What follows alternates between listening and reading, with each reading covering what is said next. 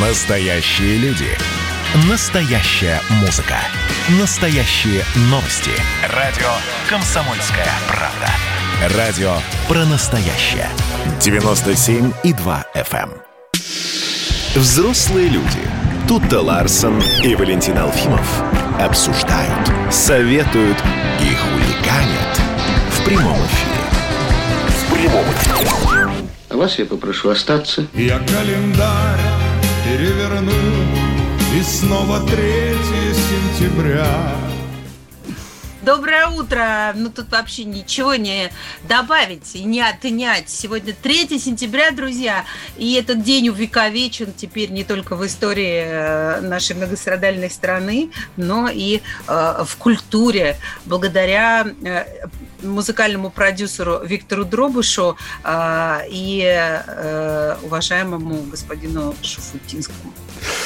Ну, в общем, здравствуйте, Ой. дорогие друзья. Я, честно говоря, для меня э, 3 сентября это как 2 февраля, день сурка, да. А, Вот такая же история. М, всё- Как только наступает, и все, все, все. Весь день проходит исключительно под, э, под один мотив, под одну песню. Вот, а у меня был друг близкий, у которого вот эта песня стояла на звонке. Так что представляешь? А между прочим, эта песня, написанная Игорем Крутым, на текст Игоря Николаева. Ну, Сразу видно крутая вот в чем песня. магия. Вот в чем магия. Я, кстати, не знала, кто автор этой песни, только сейчас залезла, погуглила и поняла, что два Игоря, Николаев и Крутой, э, просто два столпа российской поп-музыки, э, написали нетленку, поэтому у меня вопросов больше нет.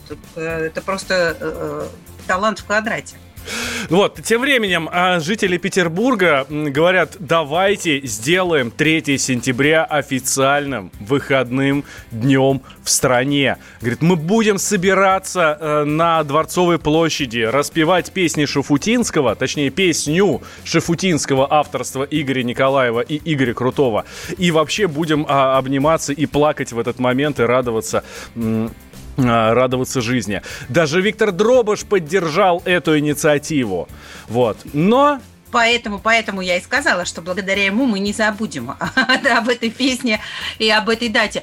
Слушай, но я предлагаю пофантазировать, а, почему же только этой песне такое, э, такое вот э, уважение и такая любовь всенародная? И у меня, например, а, давайте увековечим песню Маши Распутина «Отпустите меня в Гималаи», и всех желающих начнем отпускать. Вот. Или, ну, так-то, если поискать, то можно много интересных песен воплотить в реальность. вот границы откроют и всех отпустят в Гималаи. Это абсолютно точно. Ну а пока, друзья, работаем. Мечты, мечты. Я календарь переверну И снова 3 сентября Радио «Комсомольская правда». Давайте перенесемся в Германию. Там много всего интересного. Там правительство Германии выступило по поводу Алексея Навального. Говорит, ну, сделали заявление. Многие говорят, что он сенсационный. Ну, честно говоря, я ничего в нем особо сенсационного не увидел. А, Было, ну, по-моему, я правда ждал, когда все это произойдет. И что говорит официальный представитель немецкого правительства Штефан Зайберт? Говорит, были предоставлены недвусмысленные доказательства наличия химического отравляющего вещества нервно-паралитического действия группы «Новичок». Но это про Навального, как вы понимаете. Напомню, что еще 22 августа Навальный э, был доставлен из Омска в, в Германию, в клинику Шарите, потому что э, ему стало плохо в самолете, когда он летел из Томска в Москву. Из-за этого в Омске пришлось самолет экстренно сажать и, соответственно, там вытаскивать его буквально с того света. Наши врачи боролись за его жизнь, э, и действительно, все эксперты говорят, что если бы не они, то, собственно, не говорили бы мы сейчас про Навального сейчас в настоящем времени. Ну, а ждали мы этого... э, вообще-то мы все ждали, что Алексей очнется и с ним все будет в порядке, но, к сожалению, его здоровье по-прежнему под угрозой. Э, а вот эту историю с новичком, мы, ну, ну, мы просто ее, конечно же, пред- пред- как-то предвкушали и знали, что так просто э, никто... Ну, невозможно просто взять и вылечить человека без того, чтобы не поплевать в нашу сторону. Да, в они- России Потому что, ну, главный вопрос это за- зачем, если, если мы отравили Алексея Навального, зачем же мы его тогда отправили в Германию, чтобы там это обнаружили? Ну, здесь вопросов действительно очень много, и на эти вопросы, я думаю, что никто нам сейчас толком а, ответа давать не будет. А, естественно, с, вот а, реагируя на такие заявления в адрес России, выступил и МИД, Министерство иностранных дел. Мария Захарова, официальный представитель МИДа, вот что она говорит. В очередной раз становимся свидетелями ситуации, когда тщательной, основанной на конкретных фактах и доказательствах работе, предметному взаимодействию по линии правоохранительных органов и медицинских учреждений наши партнеры предпочитают громкие публичные заявления без предъявления хоть какой-либо фактуры, полностью пренебрегая существующими правовыми механизмами сотрудничества. Если стоит задача обосновать некие заранее подготовленные ответные меры, о которых ранее уже заявлялось, то становится понятно, почему в ход идут мегафонная дипломатия, подмена нормального сотрудничества информационной кампании, публичное обращение в ЕС и НАТО и даже упоминание ЗХО. Однако, если истинной целью является все-таки обстоятельное расследование правоохранительными органами с участием медицинских организаций, на чем э, мы решительно настаиваем, Тогда призываем наших партнеров к полноценному сотрудничеству и обмену информацией с задействованием имеющихся двусторонних правовых механизмов. Российская сторона по-прежнему ожидает официального ответа Берлина на запрос Генпрокуратуры нашей страны и российских медицинских учреждений. Ну, в общем, вы... Мария Захарова, да, да. От, от лица МИДа. Самое интересное, что Германия значит, а, а, бурлит. Ангела Меркель провела совещание с министрами и согласовала шаги в свете новых данных. Проинформировали ЕС, НАТО и Организацию по запрещению химического оружия. И говорят, что вместе с партнерами примут меры в зависимости от реакции Москвы. При этом официальный представитель президента Российской Федерации Дмитрий Песков сообщает, что в Кремль информация из Германии об отравлении Навального не поступала. Поэтому как бы реакция Москвы, по- по-моему, сейчас, вот как Мария Захарова это вы- выдала, может быть, только пожатием плечами предложением во всем разобраться. Потому что, конечно, э- действительно человек э, отравлен, окей. Токсикологическая экспертиза говорит о том, что э, он не просто болен, а его заставили заболеть. Но где доказательства, что это э, сделано конкретными людьми в конкретных целях? Это же, ну, извините меня, предположение – Предположения, Но эти предположения априори приняты как единственно, да, единственно, ну то есть где презумпция невиновности, где демократия, где справедливый европейский ну, слушай, суд ты же и права человека. Слушай, ты же понимаешь, что в таких ситуациях не может быть демократии, не может быть презумпции невиновности. Я не понимаю, я не понимаю, почему. Я очень хочу, чтобы Алексей поправился, я очень хочу, чтобы виновные были найдены и наказаны. Но мне кажется, что это какая-то очень ну, странная ситуация, в которой нет вообще никаких доказательств. А, и даже даже есть сомнения относительно а, этого самого новичка, потому что многие специалисты российские говорят, что нет симптомов таких, которые обычно вызывает новичок. А, и мы об этом на «Комсомольской правде» на радио тоже неоднократно говорили. И говорит Друзья... об этом, между прочим, не кто-нибудь, а Игорь Никулин, бывший член комиссии по биологическому и химическому оружию при ООН, вы понимаете, да, при Организации Объединенных Наций. Ну да, да. А здесь просто... отравление нервно-паралитическим газом, оно довольно известное угу. симптомы его, это примерно то же самое, как было с братом Ким Чен Ына, то есть это пена изо рта, то есть обильное слюноотделение, это судороги, суженные зрачки. Никаких этих признаков у Навального мы не увидели, но более того, это вещество, если бы оно действительно применилось, оно бы подействовало в течение там нескольких минут, а не нескольких часов. Поэтому я, честно говоря, не допускаю варианта, чтобы был применен именно новичок. Это был Игорь Никулин, бывший член комиссии по биологическому и химическому оружию Организации Объединенных Наций. Я очень верю и надеюсь, что нам все-таки удастся действительно это дело всем вместе расследовать прозрачно и максимально э, беспристрастно. Но больше всего я надеюсь на то, что Алексей Навальный придет в себя, поправится и будет продолжать э, свою деятельность, будет продолжать жить, обнимать свою жену, целовать своих детей, и что с ним лично все будет в порядке. Делаем сейчас небольшой перерыв, сразу после продолжим. Какие последствия вот этой вот заявления, вот этой всей истории будут? Давайте вот об этом и поговорим. Вы же взрослые люди присоединяйтесь к нам в социальных сетях. Подпишитесь на наш канал на YouTube. Добавляйтесь в друзья ВКонтакте. Найдите нас в Инстаграм. Подписывайтесь, смотрите и слушайте. Радио «Комсомольская правда». Радио про настоящее. Взрослые люди. Взрослые люди. Тут-то Ларсон и Валентин Алфимов обсуждают, советуют и хуликанят в прямом эфире. Я календарь переверну И снова 3 сентября Спасибо большое Михаилу Захаровичу Шафутинскому. Мы говорим за эту песню. А еще Игорю Крутому, Игорю Николаеву. Сегодня на радио «Комсомольская правда» день 3 сентября. Вот, с чем мы вас, дорогие друзья, поздравляем. Но знаете, есть еще одна очень а, актуальная на сегодня песня, которая, а, она не настолько, конечно, популярна, как, как вот это вот 3 сентября от э, Михаила Шафутинского, но но, как я уже сказал, она не менее актуальна сегодня. Поставляй бокалы, худоба или качок. Разливается новичок. Отключаем тулово, выключаем мозжечок. Это новичок да, а, про новичок, э, собственно, уже поют, про новичок э, уже говорят, говорят на трибунах, на всех возможных, на политических. Вот Германия говорит, что отравили э, этого самого, господи, как его зовут, Навального новичком, говорит, стал жертвой нападения с применением вещества из группы «Новичок». Правящий ну блок в ФРГ не исключает санкции в отношении России по делу ну Навального. Понеслась. и, конечно, все, все тут же кинулись рассуждать о том, как снова нас прищучить, как какие снова к нам меры применить. А еще глава британского Минздрава пообещал помощь в расследовании ситуации с Навальным. Ну, Просто, куда ну, может, Да, ну как бы да, давайте пригласим, я не знаю, там еще, почему только британский Минздрав? Давайте с Альфа Центавры кого-нибудь пригласим, он же в курсе всех дел, которые вокруг нас происходят. В общем, какой-то абсурд, конечно, творится.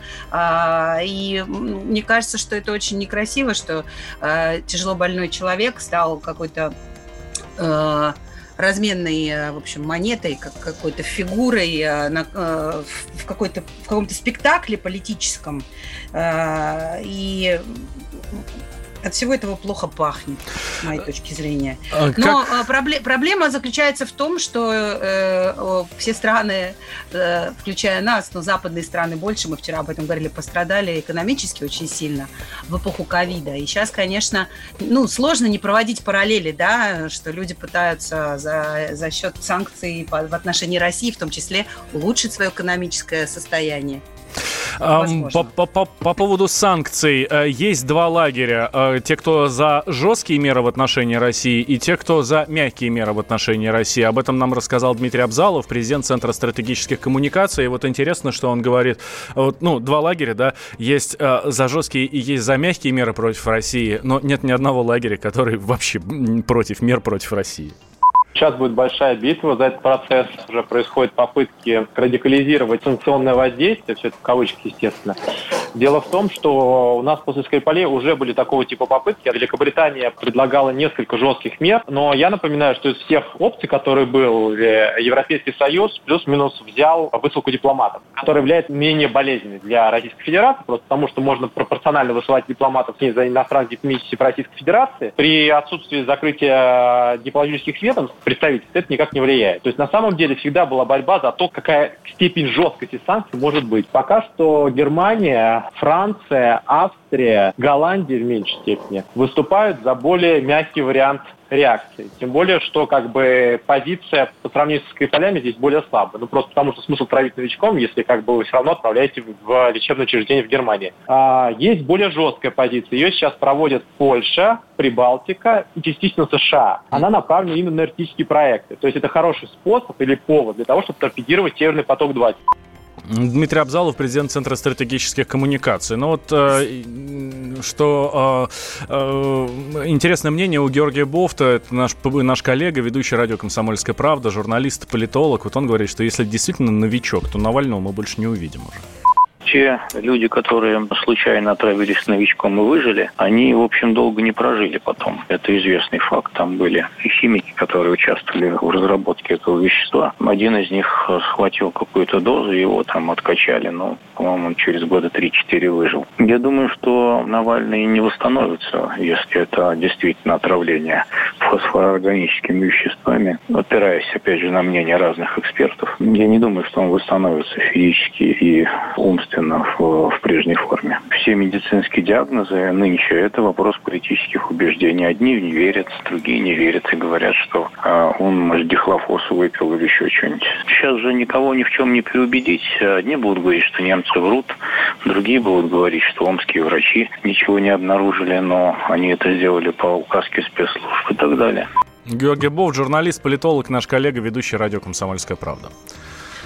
Да, ну, э, в общем, полная растерянность у меня лично, как у вот просто я, я в этой ситуации во, во всей абсолютно такой вот обыватель, знаешь, но я живу в России, и э, мне очень сложно, э, э, поскольку я не глубоко участвую и не глубоко погружаюсь в эти во все политические интриги, а, там, не знаю, причинно-следственные связи, какие-то а, экспертные мнения. Я просто вижу картину, да. Отравлен человек, который считается оппозиционным политиком. Его на лечение отправляют в Германию. Германия говорит, что вы его сами отравили, хоть к нам и отправили, и сейчас мы вас за это вообще просто порвем на тряпки. И я сижу такая и думаю, блин, а что происходит? А почему, а почему не расследуется это все нормально? А почему нас сразу во всем А вот давай, давай мы сейчас это как раз и спросим у Владимира Корнилова, политолога, он с нами на связи. Владимир Владимирович, здравствуйте. Здрасте. Здравствуйте. Здрасте. А какие последствия могут быть для России э, вот, э, вот этих заявлений, вот этой ситуации с Алексеем Анатольевичем? Ну, тут верно, господин Абзалов передо мной сказал, что, конечно, надо ожидать новых санкций. Мы видим, как буквально, ну, чуть ли не в каждой газете, европейской, американской, тем более сейчас звучит фраза «Северный поток», «Северный поток». Надо срочно, значит, останавливать «Северный поток», из чего сразу делаешь вывод, так что важнее для людей, в общем-то, здоровье Навального или остановка «Северного потока», которого, заметьте, э, э, этого ведь требовали американцы задолго до отравления. Но вот теперь думают, что появился этот шанс, и надо еще им воспользоваться. Конечно, надо ожидать очередных санкций. Конечно, мы не увидим никаких доказательств, как это было и со Скрипалем. Я думаю, в ближайшие десятилетия вряд ли мы узнаем полную правду обо всей этой спецоперации. Не знаю, чьей но тем не менее мы видим, как все это действительно скоординированно, быстро, четко идет, проходит. Э, я в этой связи, э, поскольку жил-то долго на Украине, могу вам напомнить пример. Помните 2004 год э, отравления Виктора Ющенко, да? Да. Видите, 16, 16 Он в той же клинике прошло. лечился, что и Навальный сейчас. Что-что? Нет, он, он не лечился в этой клинике. Он в австрийской клинике лечился, но специалисты Шарите тоже были задействованы для проведения анализов, э, но в итоге какой-то голландский специалист заявил диоксин. Так, извините, 16 лет вот сейчас как раз в сентябре будет. 16 лет, а мы до сих пор не знаем, кто же в итоге травил и травил ли вообще этого самого Виктора Ющенко. А ведь какой был скандал. На фоне этого скандала произошла цветная революция первая на Украине и свержение законной власти. То есть, э, и вот прошло столько лет – полтора ну, десятилетия, да, а мы до сих пор все гадаем, господи, кто ж его отравил и было ли вообще отравление. Ну, а вот вы говорите, естественно, мы ничего не узнаем, естественно, не будет никаких доказательств. Почему это естественно? Почему, ну, естественно, что, делать, что... выдвигать обвинения, не предоставляя доказательств вины? Ну, а, а как было до этого? Почему сейчас должно быть по-другому? Вспомните отравление Скрипалей, высылка десятков дипломатов по всему миру, да, российских, и что в итоге-то, где Скрипали, где э, отравление, кто травил, почему травил, мы до сих пор не знаем и вряд ли в ближайшие годы, а может быть, еще раз повторю, десятилетия об этом узнаем. То же самое здесь мы понимаем прекрасно, что уж кому менее всего было выгодно травить Навального, это Россия и российской власти, правильно? Ну, это же логично. И если уж хотели его устранить, то уж точно не новичком и уж точно не таким образом. И если бы действительно была поставлена такая, ну, не дай бог, задача, то зачем все, все так сложно, да? Зачем тогда передавать Германии? Что мешало здесь это сделать э, на месте? Если уж опять-таки мы берем э, логику вот на вооружение, что Россия вообще устраняет своих оппонентов и тому подобное. Ясное дело, что меньше всего это нужно было э, Москве. Но, тем не менее, вот этот логичный вопрос, зачем, он сейчас, я смотрю, вот первые публикации, э, шокирующие такие публикации по поводу этого отравления, он вообще не звучит. То есть его нету как такового, как не было, собственно говоря, и по, э, по делу Скрипалей. То есть, когда возникает вопрос, зачем нужно России, этот вопрос, знаете, с досадой так э, э, отбрасывают все западные журналисты. Логики в этом, конечно, нету. Но никто логику и не ищет, поскольку главная цель всей этой кампании – это действительно представить Россию как террористическое государство, с которым просто нельзя иметь никаких дел. Ох, в общем, ничего нового. Спасибо большое, Владимир Владимирович. Владимир Корнилов, политолог, был с нами на связи.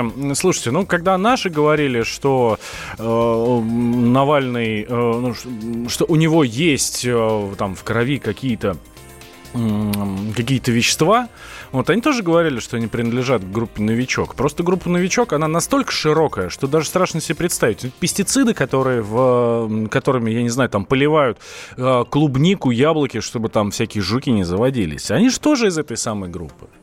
Ну, может быть, это имеют в виду э, немцы. Хотя понятно, что они ну, никогда в жизни не признаются, ну да, там скушал яблочко отравленное, вот и все. Ну, а омские врачи-то не запа... ничего не обнаружили. Как быть с симптомами, которые не похожи на отравление mm. именно этими веществами? Ну, в общем, давайте, мы следим за этой историей. Все, что будет, вам обязательно расскажем. Выводы будем делать сами. Ну вы же взрослые люди. А все еще в Бэтмена верите.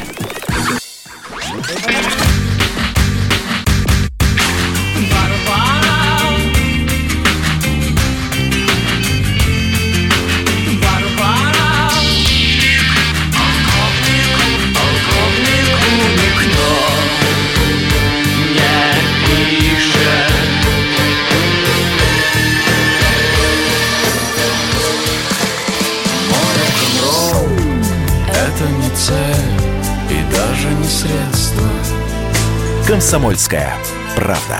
Радио «Поколение Битва». Взрослые люди. Взрослые люди.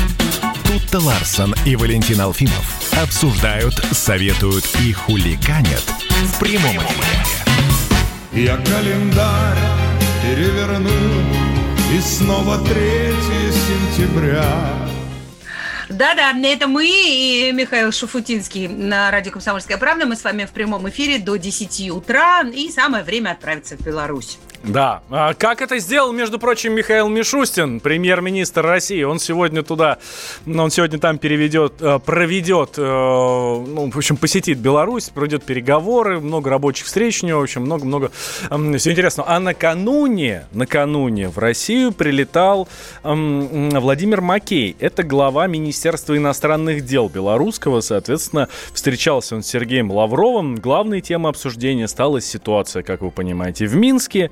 Поблагодарил Макей за сдержанную позицию нашей страны по событиям в Беларуси после президентских выборов и заявил, э, что властям республики удалось предотвратить развал страны. Давайте услышим как раз вот этот торжественный момент. К сожалению, в очередной раз в странах бывшего Советского Союза выборы были использованы внешними и внутренними силами для попытки дестабилизировать э, социально-политическую, э, экономическую ситуацию. К чему-то, конечно, мы были готовы, а что-то стало для нас неприятной неожиданностью. Я хочу сказать, что мою бытность на различных должностях это уже пятые выборы, и э, с такой изощренной, рафинированной э, подготовкой э, извне на соответствующих протестных протестных акций мы никогда не сталкивались. Э, не все проблемы еще решены, но уже совершенно очевидно, что предотвращена попытка реализации агрессивного сценария цветной революции, притом осуществляемой по самым современным методикам. Мы смогли не допустить остановки производственных процессов, избежать раскола страны. Это был Владимир Макей, э, глава белорусского МИДа. А, а, Сергей Лавров э, выразил озабоченность тем, что российские журналисты в Беларуси подвергаются задержаниям. И э, напомнил, что Россия будет отстаивать права своих журналистов, действующих на основе законодательства, то есть имеющих аккредитацию и не нарушающих законы пребывания Э, в стране. Да, и не только российские журналисты задерживаются, задерживаются и белорусские журналисты. Наши коллеги из белорусской комсомолки тоже, там три человека, они э, тоже задержаны сейчас, э, проходят суды. На, на этих судах, соответственно, появляются какие-то совершенно непонятные свидетели в масках по видеосвязи. Ну, наверное, что больше судов охватить, я не знаю. Вот, свою личность не раскрывают, при этом, при этом судья там и Министерство внутренних дел говорят, нет-нет, все нормально, личность установлена, кто дает показания, совершенно непонятно. И наши коллеги из белорусской комсомолки вот из-за этих вот уродов э, могут присесть. Э, причем могут присесть нормально. Обвинения там достаточно серьезные, вы понимаете, да? Вот. Э, а, хотя люди просто выполняли свою работу. Просто выполняли свою работу, были там на площадях, наблюдали за тем, что происходит. Помним, что произошло с Дмитрием Стешиным, нашим специальным корреспондентом. Вот, его тоже задержали, правда, достаточно быстро отпустили, буквально 2-3 часа он провел в РОВД. Вот, после, чего, после чего его отпустили. И, кстати, что удивительно, дали аккредитацию. Представляете, дали аккредитацию в Министерство иностранных дел Беларуси. Хотя это, ну, это ну, практически никогда такого не было, да, чтобы журналисты, чтобы вот в такие, в такие годы, в, в такие дни, в такие серьезные, да, как, каким-то иностранным журналистам давали аккредитацию. Ну, в общем, удивительные дела творятся. Да, и вот еще одно удивительное. А, заявил Сергей Лавров о том, что российские и белорусские спецслужбы находятся находятся в контакте друг с другом, и что по их оценкам около 200 экстремистов, натренированных на украинской территории, сейчас находятся в Республике Беларусь. И спецслужбы обещали заняться этим вопросом предметно. Да, давайте услышим как раз вот этот фрагмент э, выступления Сергея Лаврова. По нашим оценкам, порядка 200 экстремистов, натренированных на украинской территории, сейчас находятся в Республике Беларусь. А, поэтому еще раз подчеркну, наша позиция заключается в том, чтобы никто не мешал самим белорусам договариваться между собой.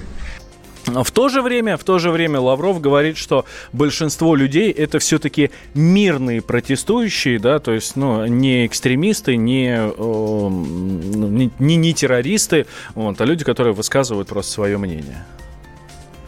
Да, услышим? Да, Лаврова, который про, про, мирных, э, про мирных ребят говорит. Э, Республика Беларусь, пожалуй, впервые столкнулась с серьезной угрозой дестабилизации. И э, эта дестабилизация, эти усилия происходят э, без, не, не без самого энергичного вмешательства извне. Мы осуждаем то давление, которое сейчас пытаются оказать на законные власти Беларуси со стороны ряда зарубежных государств. Это действительно, судя по материалами коммерсанта и других наших средств массовой информации, мирные люди, а, которые просто хотят, как я уже сказал, хотят быть услышаны. Но мы также видим и знаем доподлинно те вещи, которые не попадают на страницы газет, о тех людях, которым корреспонденты наших изданий, изданий других СМИ не имеют доступа, но которые очень заинтересованы, чтобы эти мирные протесты сорвались в конфронтационную спираль. Сергей Лавров. И да, и еще Сергей Лавров говорил об иностранном посредничестве а, в, на выборах а, Белоруссии а, и говорил, что а, Беларуси навязываются сомнительные идеи о посредничестве, а, в том числе по линии ОБСЕ. Однако а, сама организация ОБСЕ переживает глубокий кризис и нуждается в реформировании, потому что они оказались неспособными выполнить обязательства по обеспечению международного наблюдения за выборами в Беларуси. Ну, как я уже сказал, Михаил Мишустин едет в Минск э, на, на переговоры, на встречи, будет у него там рабочий визит. А зачем едет-то? Вот давайте об этом поговорим. С нами на связи Владимир Шиповалов, политолог, замдиректора Института истории и политики МПГУ. Владимир Леонидович, здравствуйте. Здравствуйте. Владимир Леонидович, а правда, зачем едет Мишустин туда? Ну вот э, в данном случае, обратите внимание, сначала была встреча министров иностранных дел, Uh-huh. Это, соответственно, первый раунд э, такого глубокого переговорного процесса. Затем, э, соответственно, подключается Э, второе лицо в государстве премьер-министру. И, э, очевидно, э, только после этого, соответственно, будет встреча президентов И эм, здесь для меня ответ очевиден. Это переговоры, которые должны начать дать старт новому процессу интеграционному процессу в отношениях России и Белоруссии. И, э, в общем-то, именно это является, должно быть э, предметом э, обсуждения. Что касается премьер-министра, то это государственный деятель, который отвечает за разные сферы, в том числе социально-экономического развития России. И в данном случае я думаю, что переговоры будут касаться определенных тем, связанных с процессами экономической интеграции между Россией и Белоруссией. Хочу подчеркнуть, что э, этот э, визит одновременно выполняет, конечно, и функции такого сигнала всем заинтересованным сторонам, что Россия является в данном случае страной, которая Э, активно поддерживает нормализацию ситуации в Белоруссии и э, э, выступает с точки зрения поддержки белорусского народа в этой очень непростой ситуации. Ну вот в, э, в Соединенных Штатах уже э, значит, заявили, что наша поддержка Беларуси может э, повлечь за собой очередные санкции серьезные. Как вы думаете, санкции в любом случае состоятся, даже если ну, там, я да, не знаю...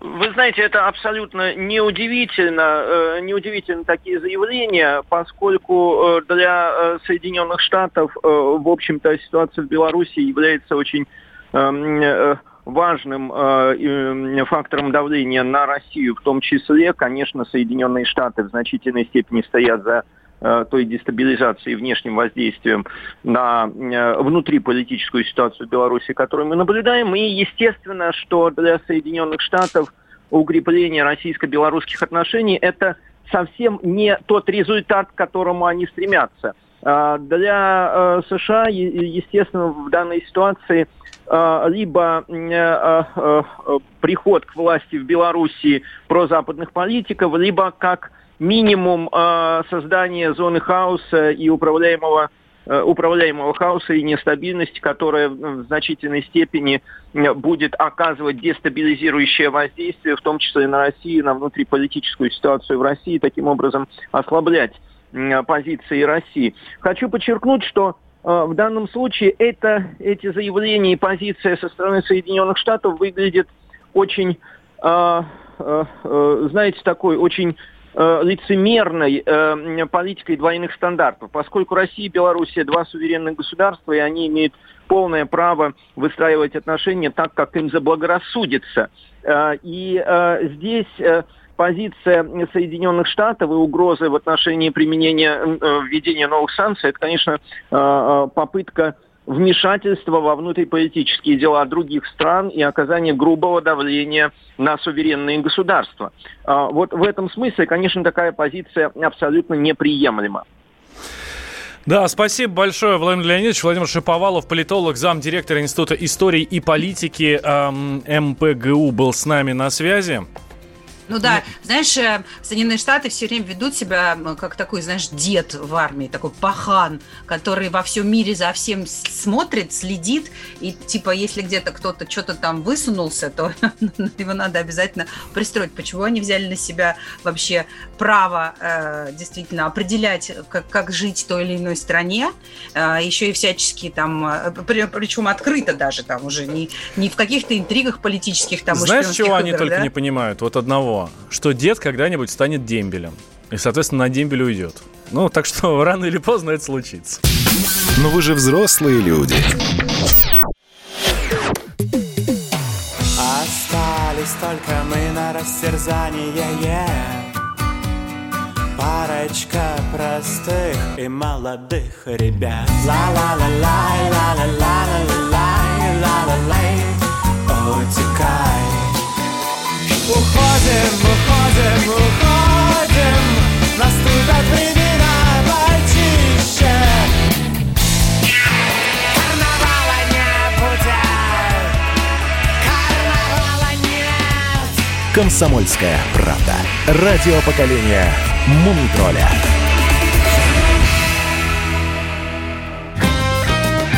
Взрослые люди. Взрослые люди. Тут-то Ларсон и Валентин Алфимов обсуждают, советуют и хуликанят в прямом эфире. Я календарь переверну И снова 3 сентября Да, мы с вами, дорогие друзья. Вы с нами. 8 800 200 ровно 9702 наш номер телефона. Поздравляем вас с национальным праздником. Нет, не, не национальным, с народным праздником 3 сентября. Вот. а, И сегодня Слушай, его вместе с вами отвечаем. И отмечаем, и вместе с Михаилом Захаровичем Шуфутинским тоже отмечаем. его. Он, кстати, сегодня в прямом эфире будет петь эту раздражает. песню. Ну, ш- Да, 3 сентября нет. А, Нет, очень приятная песня, на самом деле, оказывается. Или я старею. А, Смотрите, а, ну, если что, можно пожаловаться. Если что, можно пожа- а, ну-ка, в жалобную книгу написать. Пока есть возможность такая. Смотрите, тут какая история. Минпромторг предлагает отменить требование о наличии жалоб.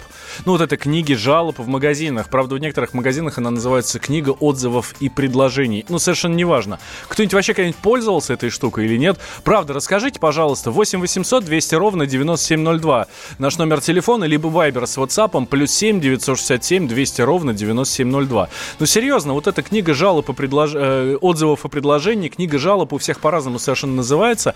Ну, вот. А это же документ. Это документ. Там все страницы должны быть пронумерованы. Он же... про- а, Как паспорт, да? да, да, да, да, да. А, а, она же там прошита, там ничего ни в коем случае нельзя выдирать. И кто-то это даже проверяет, кто-то это даже читает.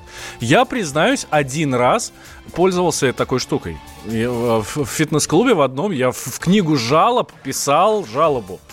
Ну, Я взял, попросил ручку, все, написал им. Она, причем такая большая была, формата А4. Я, по-моему, листа 4 им написал от руки. Ну, прям вообще красота совершенно. Вот. А Минпромторг говорит, все. А что ты, а что ты написал, расскажи. О, зато потому, что у них в, все утро, пока я занимался, э, выла э, пожарная сигнализация, и э, в душе э, мыли какого-то бабуина, по всей видимости. Просто душ в волосах был. Мне кажется, когда я стригусь, меньше волос остается, чем когда вот кто-то там моется. Ну, правда, это совершенно жуткая история. Я, а мне что-то вдохновение было такое, я что-то никуда не спешил, ну и написал им страница 4. Ну, Вот, так красиво было. Я очень надеюсь, что они потом читали и смеялись. Ну, Слушай, а надеюсь. я ни разу в жизни не писала в книгу жалоб вообще. Так вот я у наших Я- слушателей спрашиваю. В- Плюс 7 967 200 ровно 9702. Это Вайбер э, с э, WhatsApp. Расскажите, вы э, писали вообще когда-нибудь книгу жалоб? И как вы жалуетесь? И часто ли вы жалуетесь? Потому что сейчас э, огромное количество сервисов, огромное количество возможностей для этого есть. Не знаю, там обратная связь, там ребята там перезванивают, там доставка, еще что-то, перезванивают, спрашивают, все ли хорошо. Или, например, вот в одном барбершопе меня просили прямо сразу по выходу на бумажке поставить оценку барберу, который я, соответственно, который меня стриг. А, можно да, за- даже когда э, звонишь куда-нибудь в, там, в какой-нибудь колл-центр, да, тебя просят, пожалуйста, не вешайте трубку, оцените работу наших операторов. И по пятибалльной системе. Ты там циферки выставляешь. Ну, а еще сейчас даже такая приятная появилась штука, как обратная связь. То есть, если что-то не так, то ты там можешь в Телеграм написать, тебе бот какую-нибудь картинку пришлет. О, вот у одного сервиса доставки еды очень классный э, э, ну, да, такой есть вариант. Если, например, что-то было не очень э, приятное, э, там, тебе там, например, не доставили воду, которую ты заказала, а только еду, Мгм. ты там с ними поругался, они тебе потом такую фотку милую какую-нибудь отправят, какого-нибудь ежика лысого или какого-нибудь котика, что даже обижаться на них уже как-то не, ну, не хочется больше. Неприлично. А, а ты жалуешься в, а, вот в таких историях? Часто, нет? Я видел у тебя в Фейсбуке, ты тут буквально на днях написала в один, а, в один, а, в адрес одного магазина, который торгует а, очень крутыми гаджетами, да, написала, что они не молодцы. Работ- потому- работает эта история? Э, Ты знаешь, ну, не- в- эта история уже не работает, потому что, ну, как бы моральный ущерб мне не возместят. То есть я оплатила срочную доставку день в день.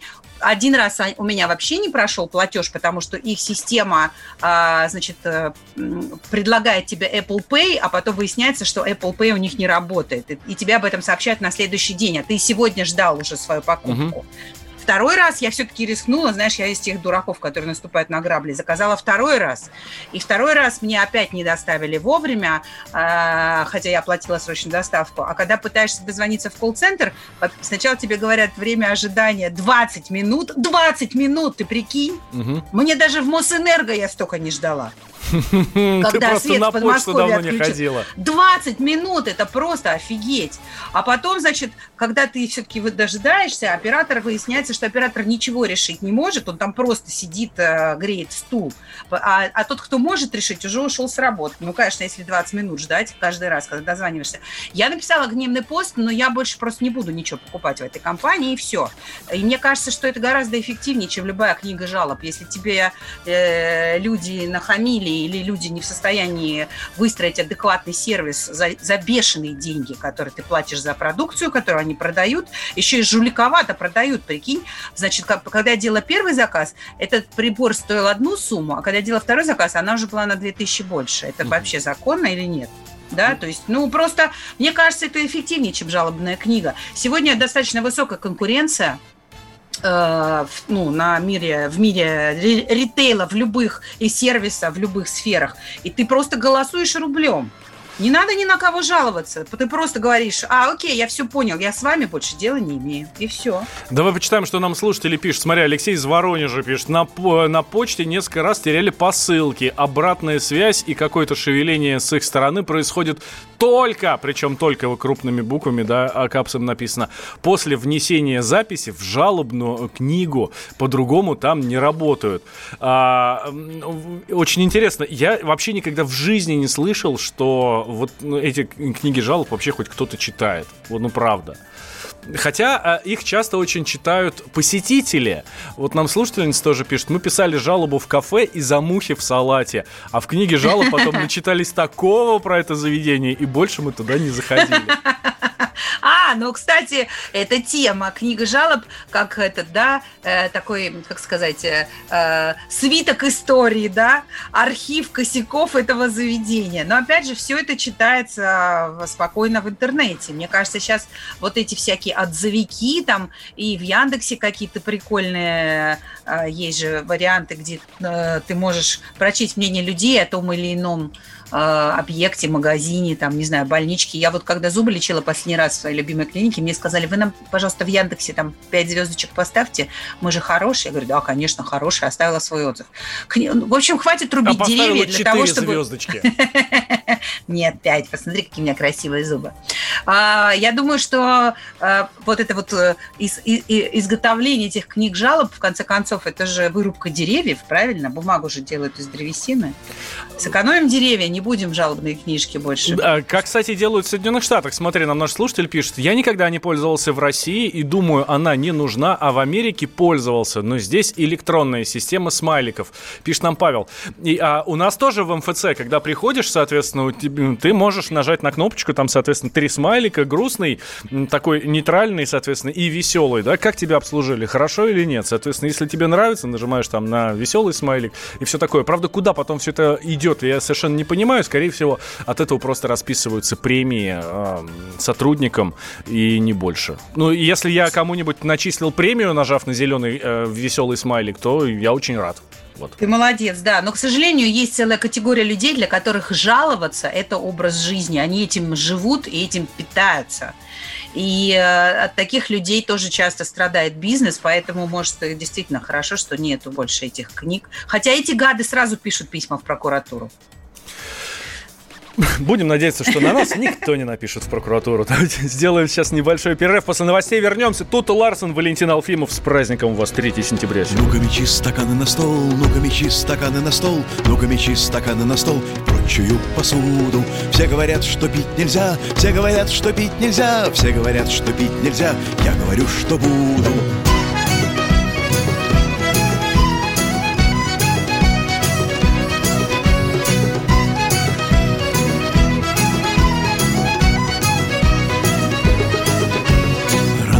Пока темно, пока темно, пока темно. Рано с утра, пока темно, и мир еще в постели. Чтобы понять, куда идти, чтобы понять, зачем идти. Без колебаний прими 100 грамм, и ты достигнешь цели. Ну-ка мечи стаканы на стол, ну-ка мечи стаканы на стол. Ну-ка мечи стаканы на стол и прочую посуду. Все говорят, что пить нельзя, все говорят, что пить нельзя Все говорят, что пить нельзя, я говорю, что буду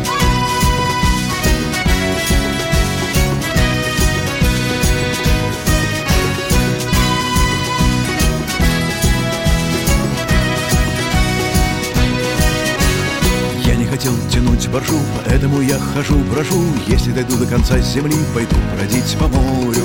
Если сломается аппарат, стану пиратом и буду рад. Без колебаний пропью линкор, но флот не опозорю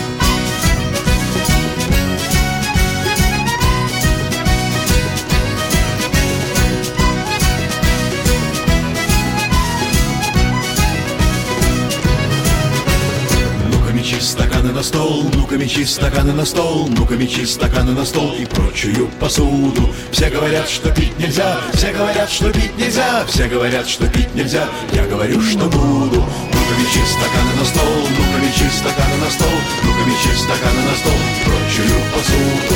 Все говорят, что пить нельзя, все говорят, что пить нельзя, все говорят, что пить нельзя, я говорю, что буду.